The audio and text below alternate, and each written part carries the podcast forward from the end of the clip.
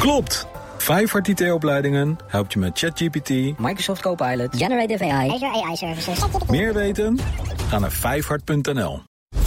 Baanbrekende businessmodellen wordt mede mogelijk gemaakt door Salesforce. Verenig je rond je klant met Salesforce. BNR Nieuwsradio. Baanbrekende businessmodellen. John en Patrick. Naam van jullie bedrijf. Focus Academy. Wat is jouw verkoopboodschap aan twijfelende klanten? Wij zorgen ervoor dat je meer gedaan krijgt in een wereld vol afleiding. Welke belangrijke ondernemersles kun je met starters delen? Zorg dat alles meer in systemen en processen gegoten is. Wat doe je zelf eigenlijk om te focussen voor deze aflevering bijvoorbeeld? Ik zorg altijd dat ik iets kleins in mijn handen heb, zodat mijn hoofd niet afdwaalt. En beste Mark, welk probleem lossen jullie eigenlijk op? Afleiding, distraction. Over bedrijven die zichzelf opnieuw uitvinden en nieuwkomers die bestaande markten opschudden. Dit is BNR's baanbrekende businessmodellen. Met mij John van Schagen en Patrick van der Pijl. Onze gast is Mark Tichelaar van Focus Academy. Van harte welkom. Dankjewel, leuk je- om er te zijn. Ga je op elke vraag zo snel antwoorden? Dat was mijn... ik ga mijn best doen. Hey, wat even, eh, we gaan het uitgebreid hebben over jouw businessmodel, hè, Focus Academy. Eh, maar ik wil eerst even met je terug in de tijd. Ehm, want jij bent dyslectisch. Ja. En toch, op een gegeven moment, we praten over een jaar of 15 geleden, werd jij snelleestrainer. Ja, Ik dacht dat het een grap was in dit script. nee, nee het is echt waar. Ja. Dat, is- zo is het allemaal begonnen. Vanuit eh, mijn eigen frustratie en problemen met leren. Ik was letterlijk de traagste van de klas. Maar ik had tegelijkertijd een enorme leerhonger. Dus ja, dat matchte niet. Toen ben ik me gaan verdiepen. Ja, hoe werkt dat eigenlijk? Hoe werkt die bovenkamer? En toen ben ik mijn trainingen gaan volgen, boeken gaan lezen. En uiteindelijk een methode ontwikkeld die voor mezelf heel goed werkte. En toen zeiden mijn medestudenten, ja, ik ben niet dyslectisch, maar jij stu- studeert zo weinig, dat wil ik ook. Dus zo zijn in de kroeg, of bij een biertje, de eerste trainingen ontstaan. Ja, en vervolgens heb jij daar een business omheen gebouwd. Je was. ZZP'er en je gaf workshops, presentaties. Ja, jij bent erbij geweest. Zeker, In de ja. beginjaren zelfs. Ontzettend Ja. leuk. Ja, we Nee. kennen elkaar al lang. Jaar of 15 geleden inderdaad. Ja. En eh, leg nog even uit voor mensen die niet snappen wat snellezen is. Want hoeveel sneller ben je dan? Ja, je kan makkelijk je leestempo verdubbelen. Eventueel zelfs twee, eh, keer zo snel. Doordat je beter weet hoe je ogen en hoe je hersenen informatie verwerken. Dus snel lezen is niet diagonaal lezen. Dat kunnen we allemaal. Daar heb je ook helemaal geen training voor nodig. Maar hoe lees je complexe materie makkelijker, beter en meer een hogere tekstbegrip? En dan kan je het langer onthouden. Ja, dat is snappen hoe je hoofd werkt. En is dat ook een trucje dat je dan niet in je hoofd moet voorlezen? Ja, gek genoeg ben ik daar totaal geen voorstander van om dat trucje aan te leren. Want dat voorlezen in je hoofd is juist super belangrijk voor tekstbegrip.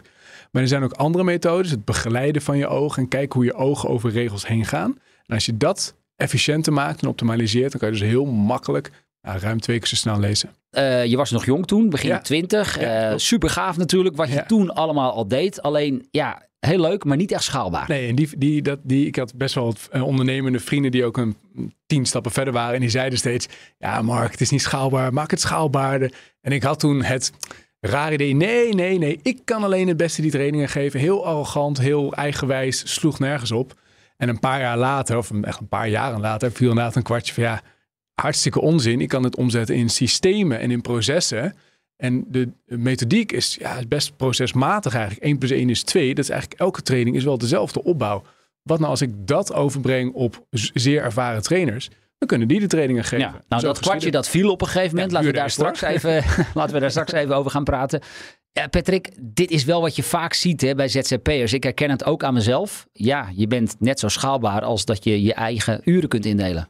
Ja, en de vraag is uiteindelijk, eh, is dat erg? Want ehm, bijvoorbeeld vandaag de dag kun je heel schaalbaar zijn door heel veel goederen in te kopen. En dan is de vraag uitgevallen. En nu hoor ik van ING dat ze heel veel bezig zijn met voorraadfinanciering. Ja. Dus je ziet dat ehm, eh, schaalbaar is eventjes de vraag vooraf ook bij je onderneming. eh, wat jouw visie is. Dus als je zegt ik ben alleen en ik wil mezelf aan de slag houden. En ik hou niet van functioneringsgesprekken. Bijvoorbeeld, dan eh, zeg je, mm, eh, dan ga ik mezelf verkopen en dan zit er een bepaald plafond aan wat je kunt verkopen. En dat betekent dat je dan of meer uren moet draaien of dat je je uurtarief eh, omhoog moet schroeven. Maar dat is eigenlijk binnen een verdienmodel eh, waar je urenmaterief van één persoon verkoopt, is dat het stukje wat je kunt doen. En daarbinnen kun je ook wel schalen, want je kunt dingen effectiever of eh, efficiënter doen. Alleen ik denk wat mensen steeds bedoelen, eh, is dat als jij thuis blijft zitten, uiteindelijk wordt er geen geld verdiend. En dat is wat ze dan bedoelen met niet schaalbaar. En met uitbesteden bedoel je administratie bijvoorbeeld. dat zijn die taken die niet leiden tot de kernbusiness. Maar je kan het uiteindelijk ook uitbesteden bij anderen. En dan is weer een methode om het schaalbaar te maken. Ja, Alleen ik denk dat het in het schaalbaar best wel wat misvattingen zitten. Kijk, als je bijvoorbeeld zegt, ik wil mezelf aan de slag houden. En je zegt bijvoorbeeld, ik verkoop eh, trainingen van één dag per week waar ik eh, snel lezen doe. eh, dan heb je natuurlijk ook heel veel klantacquisitiekosten om de promotie te doen. Dus dat is ook weer een onderdeel van schaalbaar. Krijg jij het voor elkaar om zoveel sales te kunnen doen, zodat het rechtvaardigt dat je die trainingen overdag gaat doen. Dus er zit er best wel veel meer aan vast. Ja, een beetje gewetensvraag bijna. Maar vind jij een ZZP'er eigenlijk een ondernemer? Ehm, Ik zie Mark nee schudden. dat hangt ervan af hoe je daar naar kijkt. Dus ik denk wel dat als je het eh, afzet tegen een werknemer die zijn salaris betaalt, dan kun je wel zeggen dat een ZZP'er ondernemender is, want die durft een groot risico te lopen. Want eigenlijk is een ZZP een ZZA, namelijk een zelfstandige zonder arbeidscontract. En eh, daar ben je wel ehm, aan het ondernemen. Alleen ehm, dan hangt het ook weer van af of je dat bij meerdere opdrachtgevers doet. eh, of dat je eigenlijk heel lang bij een specifieke opdrachtgever in dienst bent. Ik heb een zwager, die is ZZP'er. Die werkt nu, denk ik, al vier jaar bij Alliander. Ja, dat heeft niks met ondernemerschap Dat is geen eh, te ondernemerschap, maken. Nee, en dan, als je kijkt naar ondernemerschap, dan kun je het risico lopen ehm, tot het verkopen van je eigen uren en je eigen salaris binnenhalen. Eh, maar als het dan een groter risico gaat worden, ja, dan ga je uiteindelijk ondernemen. En dan ontkom je er bijna niet aan om Nee. eh, personeel aan te trekken. Nee. Hey, en Mark, jij eh, bent destijds dus begonnen als ZZP'er. Ja. Was er een specifiek moment waarop jij dacht, eh, ik wil het toch anders gaan aanpakken? Ja, zeker. En dat was niet per se van, oh, ik wil groter of dat niet. Want ja, ik vond het eigenlijk wel, eh, het ging hartstikke goed. Maar op een gegeven moment, we gaven in die tijd in ieder geval heel veel snelleestrainingen. En op een gegeven moment viel het kwartje van, ja, wat nou als we software maken op het gebied van snel lezen? Iedereen leest tegenwoordig digitaal, overduidelijk, ook in die tijd toen al. Nu alleen maar nog meer. Wat nou als we dezelfde methodiek die ik aan de trainers leer, laat omzetten in code? Eh, klein probleempje, ik kan totaal niet coderen. Eh, maar dat is wel de start geweest van het echte bedrijf, zoals ik het eh, graag dan doe. Dan, toen werd het een echt bedrijf. Toen heb ik onder andere ook een compagnon, Oscar de Bos, aangetrokken. En sindsdien zijn we samen gaan ondernemen. En zodoende hebben we Want software. Ja, software om teksten van een beeldscherm sneller te lezen. Dat Ja. klinkt voor mij best heel logisch. Ja. Maar je begint erbij te lachen. Het was niet echt een succes, hè? Ja, de software zelf wel. De software, we hadden we- door het trainings, eh, trainers, be- trainingsbedrijf en we hadden een enorm klantenbestand. Eh, eigenlijk alle grote corporates waren toen al in die tijd al eh, klant. Dus we hadden een enorme pool waar we ook data uit konden halen. En ook mensen konden interviewen en ook de software konden laten testen. En op de software aan zich was een schot in de roos. Mensen lazen sneller, mensen lazen fijner. Nou, tekstbegrip ging omhoog. Maar we gaan richting een maar. Top, top, top, top. Maar het verkocht niet. En uiteindelijk was er geen market fit, Goed product, geen klanten. geen klanten Hoe kwam dat? mensen lezen niet. En dat was voor ons eh, de grootste openbaring. Zelfs schokkend rechters die uitspraken doen op bepaalde arresten, bepaalde documentatie. Die documentatie wordt half gescand en op basis daarvan schuldig of niet schuldig. Maar het grote probleem is, mensen hadden de aandacht, hebben de aandachtspannen niet meer om daadwerkelijk een tekst gedegen te lezen. En hoe ben je daarachter gekomen? Door heel veel diepte-interviews te houden. Oké, dus het is echt wel valideren Ja. totdat je erbij neervalt. En dat is de start geweest van ons zeg maar 2.0 trainingsbedrijf, Focus Academy, waar we het echte probleem oplossen. Niet lezen, maar aandachtsprobleem. Ja, dat is eigenlijk wel interessant wat je zegt, want dan is de aanname die je destijds had, Ja. eh, dat mensen lezen en dat ze nog meer willen lezen. Ja, correct. En daar bouw je de software niet op. correct. Ja, Ja, precies, maar het ja. was wel een hele duidelijke aanname. Tenminste, ik zou niet 1, 2, 3 aannemen dat die aanname niet klopt. Hè. Maar ik Nee. kan me nog heel goed herinneren toen een keer in ehm, op Nijrode, eh, Nijrode Universiteit waren. En er was toen eh, CK Prahalat. En eh, die is inmiddels overleden, maar was een van de grootste management eh goeroes. Ja. En die zei ook van ehm, in de zaal, wie heeft mijn boek? En toen ging de helft van de eh, handen omhoog. Daarna zegt hij, hey, eh, met wie kan ik inhoudelijk gesprek voeren over mijn boek? En het waren er maar vijf. Ja. En het was ook de aanname dat mensen die boeken kopen, ze ook daadwerkelijk lezen. En dat is, dat is gewoon helemaal niet waar. Ik hoor Mark hier zeggen, hè, we, eh, op een gegeven moment, eh, je had een goed product, technisch goed, alleen het verkocht niet, geen klanten. En dan zegt hij, we gaan diepte-interviews doen met die klanten, om dan uiteindelijk tot een soort nieuw inzicht te komen. Dat is wel echt het ambacht, hè? Ja, ja absoluut. Dus de, ehm, dat is echt gesprekken aangaan en afbellen, afbellen, afbellen. En niet anderen dat gesprek laten voeren, maar vooral zelf doen. En dan af te vragen, ja, maar als mensen dan niet lezen, eh, waar gaat het dan uiteindelijk wel om? En als het dan ergens om gaat, zit daar ook een verdienmodel aan vast. We Ja. hadden het destijds ook met een website die uit Amerika overkwam. Dat was voor eh, het uitvaartbedrijf van eh, mijn broer. En dat heette memoryof.com. En toen dacht ik, oh, dan kun je gewoon herinneringspagina's aanmaken voor mensen die overleden zijn. Alleen mensen vonden het heel tof en het werd ook goed gebruikt, want rouwkaarten duren vaak te lang. Alleen uh, hier had je ook Respectancy. Uh, dat werd toen ook door een Nederlands bedrijf gevoerd. Maar uiteindelijk bleek dat niemand daar bereid was voor te betalen blijkbaar toch niet een belangrijk probleem. Nee, was dat niet doodeng, Mark, om, om je klanten ja, dit soort vragen te stellen? Want, want, ze vertelden jou iets wat je eigenlijk niet wilde horen. Nee. Je gaat met de billen bloot. En uh, er zat ook heel veel geld in, uh, van onszelf heel veel geld. We hadden ook extern kapitaal aangetrokken. Dus, dus uh, het ging om heel veel belangrijke belangen. ja, en het is ook je hart, hart en ziel en zaligheid zit erin. Maar goed, ja, je kan niet iets bouwen wat er niet is of waar geen behoefte aan is. nee, want uh, ik zei net, je had helemaal geen klanten. Dat is niet helemaal waar. 2000 wereldwijd. wordt bijvoorbeeld heel veel in Japan gebruikt. Okay. Dat is heel geestig. We doen nul aan marketing. Maar onze software lijkt een klein beetje op uh, karaoke. Nou, karaoke is daar natuurlijk ja. het ding. Ja. dus het werd ook letterlijk in de Japanse media een paar artikelen hebben natuurlijk uh, hebben nog. Uh, ja, de nieuwe vorm van karaoke lezen. Nou, werd daar helemaal. Dus van oh, Japan is het, ja. uh, werkt het wel. Hey, wat verkopen jullie de software nog? Of nee, heb je... Het is gratis, dus je kunt het gratis gebruiken. Focusreader.com. Als je PDF-bestanden hebt, uh, test het. Je leest het is nu eigenlijk een, een marketing tool voor je andere werkzaamheden. Correct. Maar is het dan de software die jou helpt om sneller te lezen? Ja, instant. Heb je geen training voor nodig voor digitaal lezen.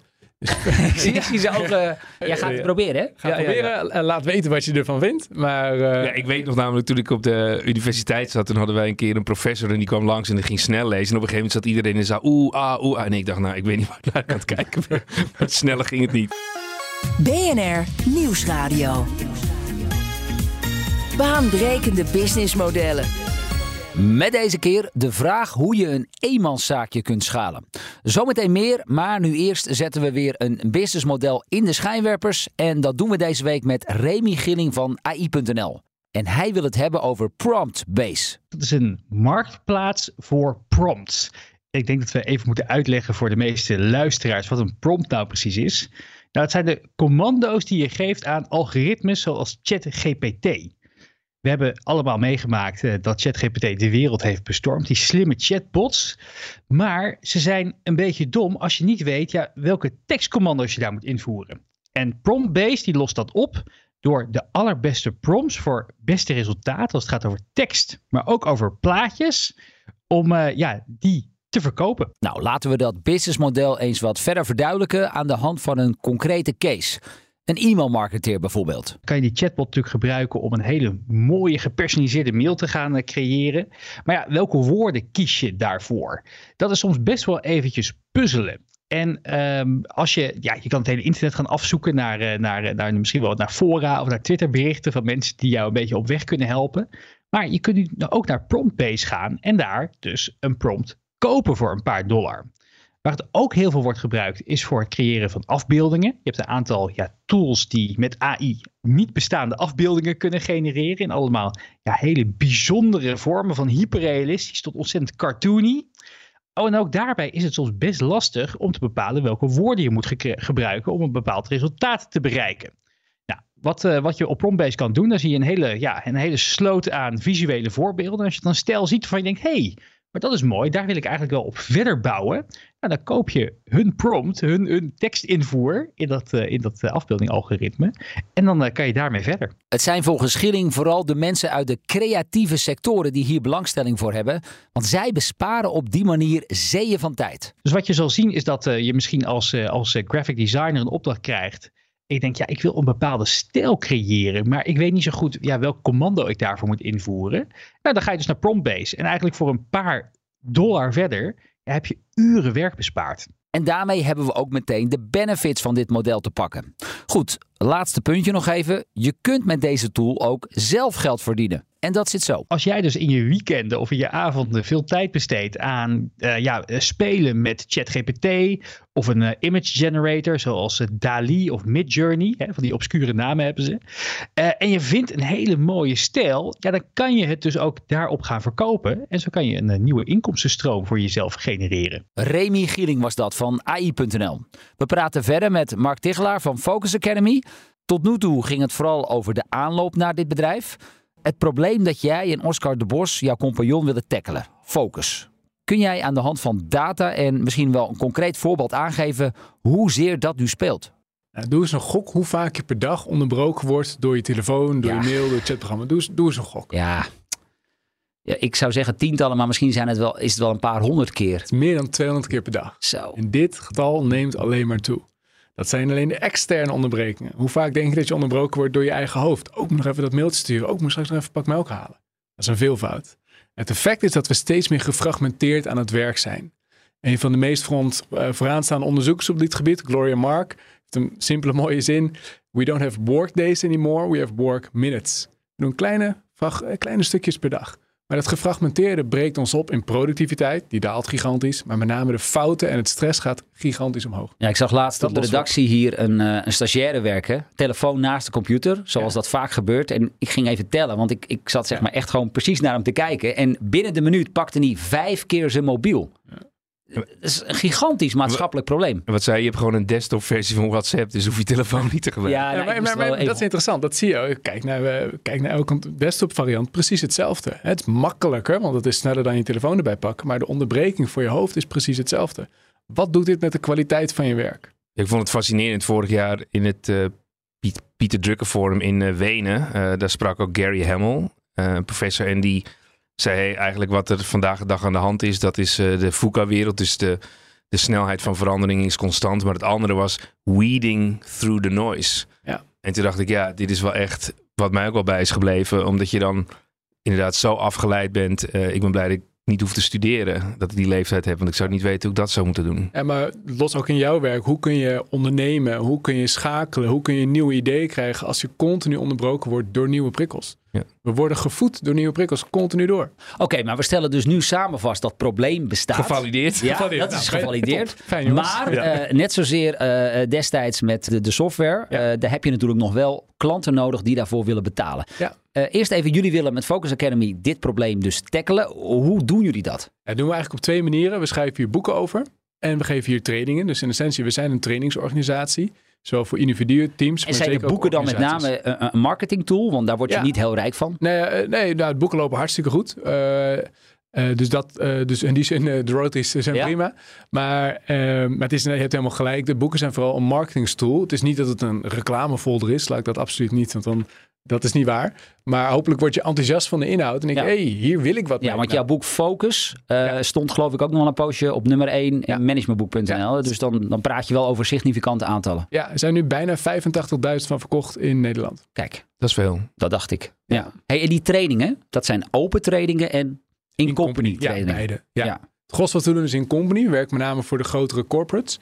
Eigenlijk elke kenniswerk, iedereen die met een computer werkt, nou, dat is ongeveer 36% van de werkende bevolking, ehm, die, eh, die valt onder onze doelgroep. Dus we met verschillende sectoren zijn we actief. Maar met name de wat grotere organisaties, daar doen we het meest voor. En dan sta je daar voor die groep en dan gaat het je zo makkelijk af dat jij af en toe ook in je mobiel zit of dat niet. Nee, jongens, we gaan nu in. Wacht even, ik krijg een Ja. berichtje. Ja. Ja, ja. Deze is even belangrijk, deze moet ik sorry, even pakken. even belangrijk. Je zegt we richten ons met name op het bedrijfsleven, Ja. omdat je waarschijnlijk weer door te valideren erachter bent Ja. gekomen dat daar je betalende groep zit. Ja, dat begon eigenlijk al in de snelleestijd. Ik begon letterlijk op de universiteit waar ik, ehm, eh, waar ik zelf studeerde. Eh, eerst eens in de kroeg met een biertje. En toen dacht ik, hey, hier, zit- hier zit wat in. toen ben ik letterlijk flyers gaan ophangen. Met die van die ouderwetse flyertjes. Heel old school. Maar dat liep heel erg goed, die studententrainingen. Toen dacht ik, oh, ik ga dit verkopen aan de universiteit en hogescholen. Nou, dat, dat, dat is zo traag, zo log. Dat, dat liep voor geen meter. En toen was volgens mij de Rabobank de allereerste klant. Toen vind ik, hey, van, hey dit, dit gaat bedrijfsmatig veel makkelijker. En het is veel meer ingeburgerd om een training te volgen. En als je naar jouw ehm eh, BIS-model kijkt, hè, dan heb je dus de trainingen die je er voor de, laat ik het zo zeggen, corporate Ja. organisaties geeft. En daarnaast heb je ook de individuen. Ehm, dan zie je ook wel dat er een koppeling is van eh, open trainingen, zodat mensen daarop kunnen inschrijven. Mhm. Als je kijkt naar de markt de afgelopen jaren, is dat enorm gekelderd. Hè? Omdat er veel aanbod is, zie je ook dat daar Zeker. een enorme eh, druk op staat. Als je dan kijkt naar wat je voor de corporate bedrijven oplost eh, en voor de individuen, ehm, wat, wat voor business case gebruik je daarvoor? Nou, in wezen is het eigenlijk hetzelfde business case. Alleen eh, de markt is aan het veranderen dat er steeds meer een persoonlijk leerbudget is voor de deelnemers. Dus vroeger was het eigenlijk heel makkelijk zaken doen. Je, deed een, eh, je sloot een deal met een organisatie, vaak met de HR-afdeling. En zodoende werden zij enthousiast en gingen zij het intern uitzetten en zaten al die trainingen vol. Tegenwoordig zeggen de HR-afdelingen, ja, we laten het nu aan de medewerkers zelf. Dus eigenlijk van een B2B eh, organisatie zijn we een B2B B2C. plus B2C. eh, Ja, ja, ja. Dat, dus dan moet je uiteindelijk nog marketing doen binnen een grote corporate om eruit te springen in een learning management systeem. Ja, ja. Want er zijn inderdaad duizend aanbieders, allemaal kleine partijen, grote partijen. Janne Alleman zit ertussen. En het stapbudget, is Ja. dat voor jou ook nog eh, relevant? Ja, we hebben, want wij hebben nu de laatste dingetjes worden nu gezet voor de volgende stapronde. Zijn wij, eh, zijn wij ready to go. Dus mocht je stapbudget gebruiken, dan kan dat ook zeker voor onze trainingen. Maar bijvoorbeeld zie je dan dat als je het hebt over die business case, dan kan ik me voorstellen dat het voor corporate bedrijven eh, gaat het over productiviteit. En dat Ja. kan je rechtstreeks omzetten Ja. in eh, winstgevendheid of in eh, omzet. Mhm. Maar bijvoorbeeld voor een individu is het veel meer, ben ik niet gestrest en heb ik mijn werk af. Nou, dat, dat gestrest is ook zeker onderdeel van de business case bij de, bij de grote organisaties. Want we merken, en dat misschien merk je dat ook om je heen, de werkdruk stijgt gigantisch. Dat heeft het hybride werk heeft dat gek genoeg versterkt op een bepaalde manier. Kunnen we zo inhoudelijk op ingaan, mocht je dat willen. Maar dat, eh, dus het met name het, het verzuim verlagen binnen een organisatie is zeker een van onze belangrijkste Dat is een van jouw verkoopargumenten. Ja, we kunnen het verzuim verlagen. En Verzuim is een breed begrip natuurlijk. Hè? Dus we hebben niet de, de oplossing voor alles. Dat zou ook heel raar zijn. Dat heeft denk ik niemand. Maar wij zijn met name aan de preventiekant wel heel erg sterk om gezonde mensen gezond te houden. En weten hoe zij zichzelf kunnen opladen en nog lekker gas kunnen geven, maar goed daarin kunnen schakelen. Vandaar ook de titel van ons boek, Focus aan uit. Hoe zet je je hoofd aan en hoe zet je hem ook zeker weer uit? Dat laatste is net zo belangrijk. En, en waar resoneert dat eh, het sterkst? Bij wat voor soort bedrijven? En we doen met name veel bij de advocatuur, doen we heel erg veel. Dat is echt de, de hoogopgeleide kenniswerker die gewoon veel gas wil geven en ook moet geven vanuit de organisatie, die dat ook leuk vindt. Een soort, ja, een bepaalde manier een soort van topsport. Dat, is, dat, dat, dat aanknopje, dat is vaak geen probleem, maar dat uitknopje, dat is dan vaak de, waar de angel zit van ja, maar ik ga maar door, ik ga maar door. En dat ken je misschien überhaupt, kennen de meesten van ons dat wel. Ja, de telefoon, die blijft maar doorgaan. Ook Ja. door leuke dingen, bijvoorbeeld een podcast luisteren. Bijvoorbeeld. Superleuk om te doen. Maar voor je hoofd is het technisch wel hetzelfde als een Excel-bestand verwerken. Het ene is misschien leuker dan het ander. Maar het kwalificeert wel als werk om hier naar te luisteren. En hoe zag jij dat door hybride eh, die druk dan weer toenam? Ja, hybride werk heeft het voordeel dat het autonomie vergroot. Je kan je dag vrij indelen. Dat is top. Maar het nadeel van die vrijheid is dat voor de, jouw vrijheid is niet mijn vrijheid. Dus jij werkt misschien lekker in de ochtend. Ik werk misschien lekker in de avond. En ik zie die mails weer voor jou voorbij komen. Precies. Ik word weer de volgende En ochtend jouw werkdag wordt daardoor stiekem verlengd. En mijn werkdag eh, indirect daardoor ook. Want ik, in de ochtend krijg ik mailtjes van jou. Dus dat is een nadeel. En een bijkomend nadeel is dat we steeds meer digitaal communiceren. Logisch, we werken vanuit huis. En met name chatverkeer neemt daardoor gigantisch toe. Maar voor je hoofd maakt de duur van de onderbreking niet uit, wel de hoeveelheid. En door het chatverkeer zijn er heel veel korte kleine onderbrekingen. Ben je online? Top, ik heb het ontvangen. Hey, thanks man. Hey, fijne dag hè. Joe, hey, ja, nee. Dus je bent continu nog gefragmenteerder bezig. hey Mark, want jij was, eh, en zo begonnen wij dit gesprek ook, jij was een eenpitter Mhm. destijds. Eh, je hebt nu een bedrijf met, ik geloof, zeven mensen. Ja, zeven mensen op de payroll en, En, daar een 12, flexibele ja, schil. 12 trainers in freelance schil. Hey, en die twaalf trainers, dat is wel jouw manier om deze business verder te schalen. Ja, Want jij correct. kunt natuurlijk niet zelf elke keer voor zo'n klasje of voor Nou, een groep staan. De, de tweede schalen, schaalbare component is dat we steeds meer uiteraard live online trainingen geven. We geloven niet zo in de pre-recorded. Hè, dus je een videootje aan en uitklikt, ja, dat, dat wordt vaak gekocht, maar nooit bekeken. dus wij doen het altijd in live vorm. En dat vind, ik- dat vind ik door corona wel echt ja, heel bijzonder. Dat we nu heel veel eh, eh, online trainingen geven, live dus. Over de hele wereld. Dus laatst stond ik live in Hongkong en in Australië. En ik denk, dat is hilarisch. Dat is gewoon van- vanuit Amsterdam hier. Je moet alleen wakker, langer wakker blijven of eerder je bed Ja, uit. dat, Ja. Is, dat is het ene. Maar je gaat uiteindelijk gewoon lekker fietsen naar huis. Ik bedoel, dat is ook nog een schaalbaar component. Wat En jij hebt dus die stap gemaakt van echt van ZZP'er naar een, nou ja, een echt bedrijf, eh, zal ik het zo maar noemen. Heb jij tips voor mensen die ja, nog aan de start staan van Ja. die ambitie? Wat, wat zou je moeten doen om ook daar naartoe te komen? Ja, dat is inderdaad eh, een hele mooie vraagstelling. Precies wat je zegt, je moet het willen. En eh, zoals je aangeeft, ja, is dat wel, past het wel bij mij? En het, het heeft voordelen, heeft nadelen. Dus de eerste stap is inderdaad heel terecht, wil ik het? Maar ervan uitgaande dat, dat de wil er is en dat de ambitie er is, dan denk ik dat het heel goed werkt te kijken van oké, mijn werk. Allereerst, welke rollen vervul ik allemaal als, als één pitter? Je hebt meerdere rollen. Je hebt je marketingpet, je hebt je administratiepet, je hebt je inhoudpet, et cetera. Kun je delen van die petten overdragen aan anderen? Dat is een optie. Kan je de inhoud van je werk, wat het ook mag zijn, kan je dat omzetten in een stappenplan, in een procedure, in een proces, in een systeem. Het systematiseren van je werk en van je met name van, de, van het artiestenwerk, zeg maar de inhoudskant, daar zit denk ik met name Ja. schaalbare component. En, en maak dat eens concreet aan de hand van jouw werk. Hoe, hoe heb jij dat gedaan? Dus eh, eh, ik heb gewoon gekeken naar mijn trainingen. En de trainingen die ik geef volgen een aantal stappen en procedures. Van dit moet er gebeuren, dat moet er gebeuren. En uiteindelijk hebben we draaiboeken gemaakt. Van, eh, dat is wel een wel inhoud. Zeg maar. Bij spreken hebben we ook bepaalde trainingen uitgeschreven op script. Niet dat mensen het script moeten volgen, want dat wordt een hele saaie training. Maar om aan te geven hoe, hoe ver over nagedacht is. Van hey, mocht je niet uitkomen, hebben altijd nog een backup. Eh, maar met name dan ook kijken naar welke uitzonderingssituaties zijn er. Nou, als een persoon dit zegt, dan moet je, hou dan daar en daar rekening mee. Dus je, al het denkwerk wat in je hoofd zit, en er zit behoorlijk natuurlijk wat eh, gewoon eh, bagage in je hoofd, dat je al dat denkwerk allemaal eruit haalt. Als je naar zo'n model kijkt, hè, naar professionele dienstverlening met een stukje inhoud, als je dat op abstractieniveau bekijkt, als je dan vanuit één persoon en meer wilt uitbreiden, dan kan je dus personeel aannemen en dan moet je zorgen dat je voor personeel meer verdient dan wat zij uiteindelijk kosten. Alleen dan heb je het nadeel dat als die mensen eh, niet nodig zijn, dan zitten ze wel op de payroll. Daarnaast kan je ook zeggen, ja, maar ik laat dat model volledig los en ik ga naar een soort franchise model. Daar zit ook wel een aantal voor- en nadelen aan. Het voordeel is dat je schaalbaar bent en flexibel bent. Maar het nadeel kan ook zijn dat iemand zegt, ja, ik ben door markt, hoe het tenminste, Getraind. ik ben Ja, getraind en gecertificeerd. Nou, dat kan ik nu ook zelf. Ja. Dus dan ga ik eh, de fee opstrijken. Ja. Dus daar moet je altijd mee uitkijken. En het andere is, je moet ook wel een sterk concept hebben. eh, want anders dan gaan er niet zoveel mensen naar je toe komen. Dus dan uiteindelijk heb je veel mensen gecertificeerd. Maar levert dat ook niks op. Dus het is een, best wel een belangrijk om van tevoren ontwerpen en na te denken van wat zijn mijn opties? Ja. Wat zijn de voor- en nadelen daarvan? En, en vaak gaat het ook wel naar een soort mix. eh, deels op de payroll, eh, deels in een soort flexibele schil. Maar het belangrijkste is dan om je merk en je concept door te blijven bouwen. Want het kan natuurlijk niet alleen maar bij die scripts blijven. Die moet ook aangepast worden. Tegelijkertijd zeg je wel eh, iets heel interessants. Eh, franchise, is dat Ja. een optie wat Ja, bij eh, jullie ook nog aan ja, bod is gekomen? Zeker hebben we dat aan bod. We op een gegeven moment op ons hoogtepunt stonden we, waren we actief in 50 verschillende landen. Zo, 50. 50, echt eh, een gigantische Met franchise. allemaal franchise Ja. ondernemers. Ja, ja, correct. Volgens mij waren dat rond de 17 franchisers die dan omgerekend in 50 landen zaten. Eh, voor ons werkte dat model niet. Want? Eh, de kwaliteits, uiteindelijk, eh, we hebben heel sterk dus kwaliteitsbewaking. Want dat, dat is natuurlijk een punt. Best, vanuit, als je zelf werkt, heb je kwaliteitsbewaking. Is, ja, je hebt jezelf onder controle. Maar als je gaat schalen, ja, dan is kwaliteitsbewaking extra belangrijk. Nou, in Nederland hebben we dat perfect strak op orde. Maar in het buitenland, ja, we zaten op een gegeven moment in Zuid-Korea, superleuk.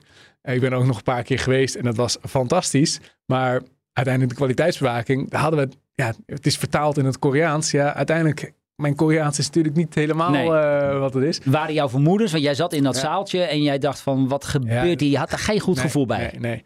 En ook, eh, en ook gewoon terug, gewoon in de cijfers, gewoon in de omzetting. Ja, dit, we weten dat er nu heel veel, mijn boeken zijn, of onze boeken zijn ook vertaald in het, in het Koreaans en in het Russisch en allemaal, allemaal hele gekke landen. Ehm, en er wordt veel volume gedraaid, maar we zien dat niet terug in de omzet. Hier klopt iets niet. Nee. Krijg jij dan een fee voor elke training die zij afnemen? Ja, dat was een royalty-constructie inderdaad. Maar we hebben uiteindelijk de stekker uit, uit die constructie getrokken van ja, dit is niet onze manier om te schalen. Dit is, dit is, hier hebben we geen controle over. En je ziet ook in de eh, levensfase, we hebben dat zelf ook meegemaakt toen eh, dat het hele businessmodel denken populair werd. Maar dan zie je uiteindelijk dat de ondernemer aan zo'n franchise kant in het begin niet de business heeft. Maar dan moet jij heel veel tijd investeren. Dus je moet ook de markt gaan bewerken. En, eh, terwijl hij geen geld heeft. En als het dan een beetje, beetje begint te lopen. En het is één iemand die niet zo goed kan verkopen. Alleen zijn eigen uurtjes. Heb je het soms bijvoorbeeld in een land als Taiwan. Misschien over 50.000 euro per jaar. En dan neem je dan iets van 5 tot 10 procent eh, van af. Ja, dat schiet niet op. Eh, dus als je dat dan ziet dat je mm, in sommige landen niet groot genoeg bent, eh, dan werkt het niet. En ik zie ook wel dat in de levensfase van zo'n franchise ook meer van je verwacht wordt. Dus dat je eh, vanuit je eh, hoofdkantoor ook meer ondersteuning moet gaan bieden. Ja, dat is, daar moet je eigenlijk ook een apparaat voor eh klaar hebben staan. Je praat erover alsof je hier zelf ook ervaring mee hebt. Ja, wij hebben hetzelfde gehad eigenlijk. ehm, waarbij mensen uit het buitenland aan In, de in Taiwan ook. Ja, Ja. en de, de klopt aan de deur. We hebben een kantoor in Oekraïne gehad, in, in Boekarest, in Turkije. Ehm, en dan zie je uiteindelijk dat wat je vraagt in zo'n constructie is dat iemand en inhoudelijk heel goed is en ook nog ondernemer is. En ook moet snappen dat sales een ding is. Ja, dat is buitengewoon lastig. Die rol is bijna niet eh, te vinden. Nee, Nee. nee. Hey Mark, eh, we gaan langzaam maar zeker richting het einde van dit gesprek. En eh, we hebben meer geleerd over Focus Academy, over de producten die jullie aanbieden. En jij richt je met dit product met name op de kenniswerkers. En als je het hebt over kenniswerkers, die zitten eigenlijk in allerlei soorten branches. Is dat ingewikkeld wat betreft jouw marketingspel? Ja, nee, het spijker op zijn kop. Het was heel makkelijk geweest als we ons alleen zouden richten op accountants of alleen zouden richten op. eh, maar dat is in ons geval niet het geval. Dus dat is, dat is een voordeel en een nadeel. Dat maakt ons heel breed, maar daardoor qua marketing is de boodschap moeilijker. Eh, tegelijkertijd is wel de reden dat het boek bijvoorbeeld wel weer heel goed loopt. Dus je moet een andere manier van marketing doen dan wanneer je op één sector eh, je zou richten. Ander vraagje qua nieuwsgierigheid is als je hm, kijkt naar die eh, boeken, dat hebben wij ook verkocht. En uiteindelijk zie je dat het een behoorlijke vaart heeft genomen. Maar dat wij daarmee bezig waren, dat was zeg maar 2010. Nu zie je ook dat ehm, vaak inhoud nog de vraag is van... hey, wat is nou nog spannend? Hè? Want als je een boek gaat uitgeven vanaf vandaag... dat we het met, met z'n drieën zouden maken... is het pas over anderhalf jaar op de markt. Ja. Ehm, hoe kijk jij nu ook met generative AI eh, naar boeken? Fascinerend. Ja, nee, dat is, dat is dus een hele interessante vraag. Ik, eh, ik- dat weet ik niet. Ik heb er nog geen antwoord op. Maar je hebt inderdaad gelijk één. eh, Wat meespeelt inderdaad is dat. Dat de, de, de traditionele manier duurt, is eigenlijk te traag. Loop je per definitie wel achter. Dat is minder van toepassing als je tijdloze content hebt. Zeg maar evergreen-achtige content. Eh, en dat is in ons geval heeft dat, is daar minder gevoelig voor dan wanneer we zouden schrijven over technologische ontwikkelingen, want dan loop je Ja. per definitie achter. Maar een tweede punt wat ook meespeelt, is dat steeds meer mensen doen aan content marketing. Eh, In welk, welke sector dan ook iemand, dat Ja, moet je doen. overload Content van inhoud. En daarom, is overal- daarom is ook, wat is dan echt nieuw? Ehm, Ja. Dus dat is, dat is content marketing aan zich, is, is door dat, maar ook zeker dat iedereen het doet, staat een beetje onder druk, denk ik. Dus het focus is gewoon een lekker onderwerp wat dat betreft. Fantastisch onderwerp. Dat dacht ik. Hey, en nu eh, ben ik natuurlijk altijd super gefocust. Maar Ja. ik merk wel dat Patrick daar een beetje Ja. moeite mee Ja, dat heeft. viel me ook op Ja, hoor. Ja, heb jij echt op. misschien Ja. nog wat afsluitende tips voor hem? Squirrel. Nou, allereerst, de focus is niet op te lossen met één los tipje. Dus het is, eh, het is, eh, het, de, over, de, de dooddoener zet al je Ook notificaties niet met één uit. training. Nee, dat wel. Ehm, maar eh, het zet al je notificaties uit totale onzin. Het is een veel complexer verhaal. Sterker nog, er zijn vier thema's die meespelen hoe goed jij je kunt focussen. We noemen dat de vier concentratielekken. En snap hoe dat voor jou werkt, is dat is de kern. En voor jou werkt het weer net iets anders dan voor John. En dat voor iedereen is dat heel persoonlijk. Dus dat samenspel, dat is het antwoord. Eh, daarnaast is het ook, dit gaat niet om wat je zelf doet, maar zeker ook wat spreek je af met je directe collega's. Want als jij met je focusvlaggetje heerlijk gefocust aan het werk zit, maar je collega's tikken je digitaal continu op je schouder, ja, dan wekt dat een hoop frustratie op bij beide kanten. Dus het gesprek aangaan met je collega's, dat is ontzettend effectief. En je sprak net over die concentratielekken. Wat zijn voorbeelden van De concentratielekken? meest eh, bekende zijn de externe onderbrekingen. Dus je telefoon, je mail, eh et cetera, kinderen, omgevingsfactoren. Eh, een veel belangrijkere afleider zijn de interne onderbrekingen. Je eigen hoofd. Shit, ik moet dat mailtje nog even sturen. Ook mag straks niet vergeten om... Of emoties die, die spelen. Of nieuwe ideeën die je te binnen schieten als ondernemer. Een derde concentratielek is te weinig brandstof. Als jij helemaal uitgeput bent, ja, dan is het gauw game over. En dat opladen gaat niet alleen over goed eten, lekker sporten en dat soort dingen. Maar met name hoe laat jij je hoofd op? En een podcast luisteren is dus fantastisch, maar technisch niet een vorm van opladen voor je hoofd. En de laatste is, hoeveel is je, hoe groot is de engagement voor een bepaalde, voor, hoe leuk is iets? Als jij dit gesprek niet leuk vond, ja, dan waai je makkelijk af. Als je het gesprek leuk vindt, ja, dan zit je er veel meer in. Gaat het traag of gaat het heel langzaam? Als ik op dit tempo had meegepraat over het onderwerp, denk je, ja, toeledoki, ik heb nog zes Ja. e-mails die ik moet schrijven. Dan waren heel veel luisteraars al afgehaakt. Ja. Ja. Ja. Dus En wat adviseer jij eh, aan al die papa's en mama's in Nederland die hun zoon of dochter zien studeren met de mobiel naast de... Ik vraag dit voor een vriend, hè? Dat snap je. ja. Ehm, wanneer je een telefoon naast je hebt, daalt je cognitie. Gewoon gelijk. Daalt je intelligentie. Niet je algehele intelligentie. Dus je bent niet min drie uiteindelijk IQ-test. Nee. Ja. Maar je, de telefoon leidt gigantisch af. Of stel al heb je hem op flight modus. Daarnaast, elke keer dat je wisselt met je aandacht, betaal je daar een prijs voor. Dus het is belangrijk om dat te stoppen. Ehm, dus ja, hoe verder je, letterlijk, hoe verder weg je de telefoon hebt, hoe beter dat is voor je aandacht, hoe meer rust je dat geeft. Ik zeg niet dat je hem altijd weg moet houden, want dat is totale onzin, want je wil bereikbaar zijn voor je vrienden en et cetera, et cetera. Maar tegelijkertijd, eh, doe dat niet tijdens het studeren in ieder geval. En Mark, dan zeg je van ik wil naar een schaalbaar businessmodel. Dan zeg ik nu, hey, dit vind ik wel een training voor mijn collega's in mijn bedrijf, maar dan Ja. wil ik wel dat jij komt. Ja, nee, dat kan. Eh, maar wat we ook hebben is een introductietraining. En dan kan je gewoon voor jezelf kijken. Want wederom, het is allemaal heel persoonlijk. Hè? Dus ehm, eh, we hebben een heel systeem met allemaal tips en, en habits en dingen die je kan doen. Voor jezelf, voor je organisatie. Maar in eerste instantie dat snappen hoe dat werkt, dat geeft al heel veel inzicht. Nou, maak dan toch even reclame, want ik geloof dat je op de website eh, gratis zo'n introductietraining kunt volgen. We hebben een, film, vier filmpjes gemaakt van twee minuten. eh, Oscar en ik dus, eh, mijn compagnon, op infocusacademy.com. Klik je gewoon, die, kan je gewoon een gratis mini-trainingje volgen. Dan snap je precies hoe we die concentratie lekker werken. Maar daarna zit ook een testje bij. Dan kan je precies zien welke concentratielek bij jou van toepassing is. Nou, doen eh, van de pijl. Ja. Mark, dankjewel eh, Graag voor dit gesprek en jouw komst naar de studio. En eh, Patrick en ik zijn er uiteraard volgende week weer. Helemaal gefocust. En eh, wil je voor die tijd al meer luisteren, zeg ik tegen de luisteraars.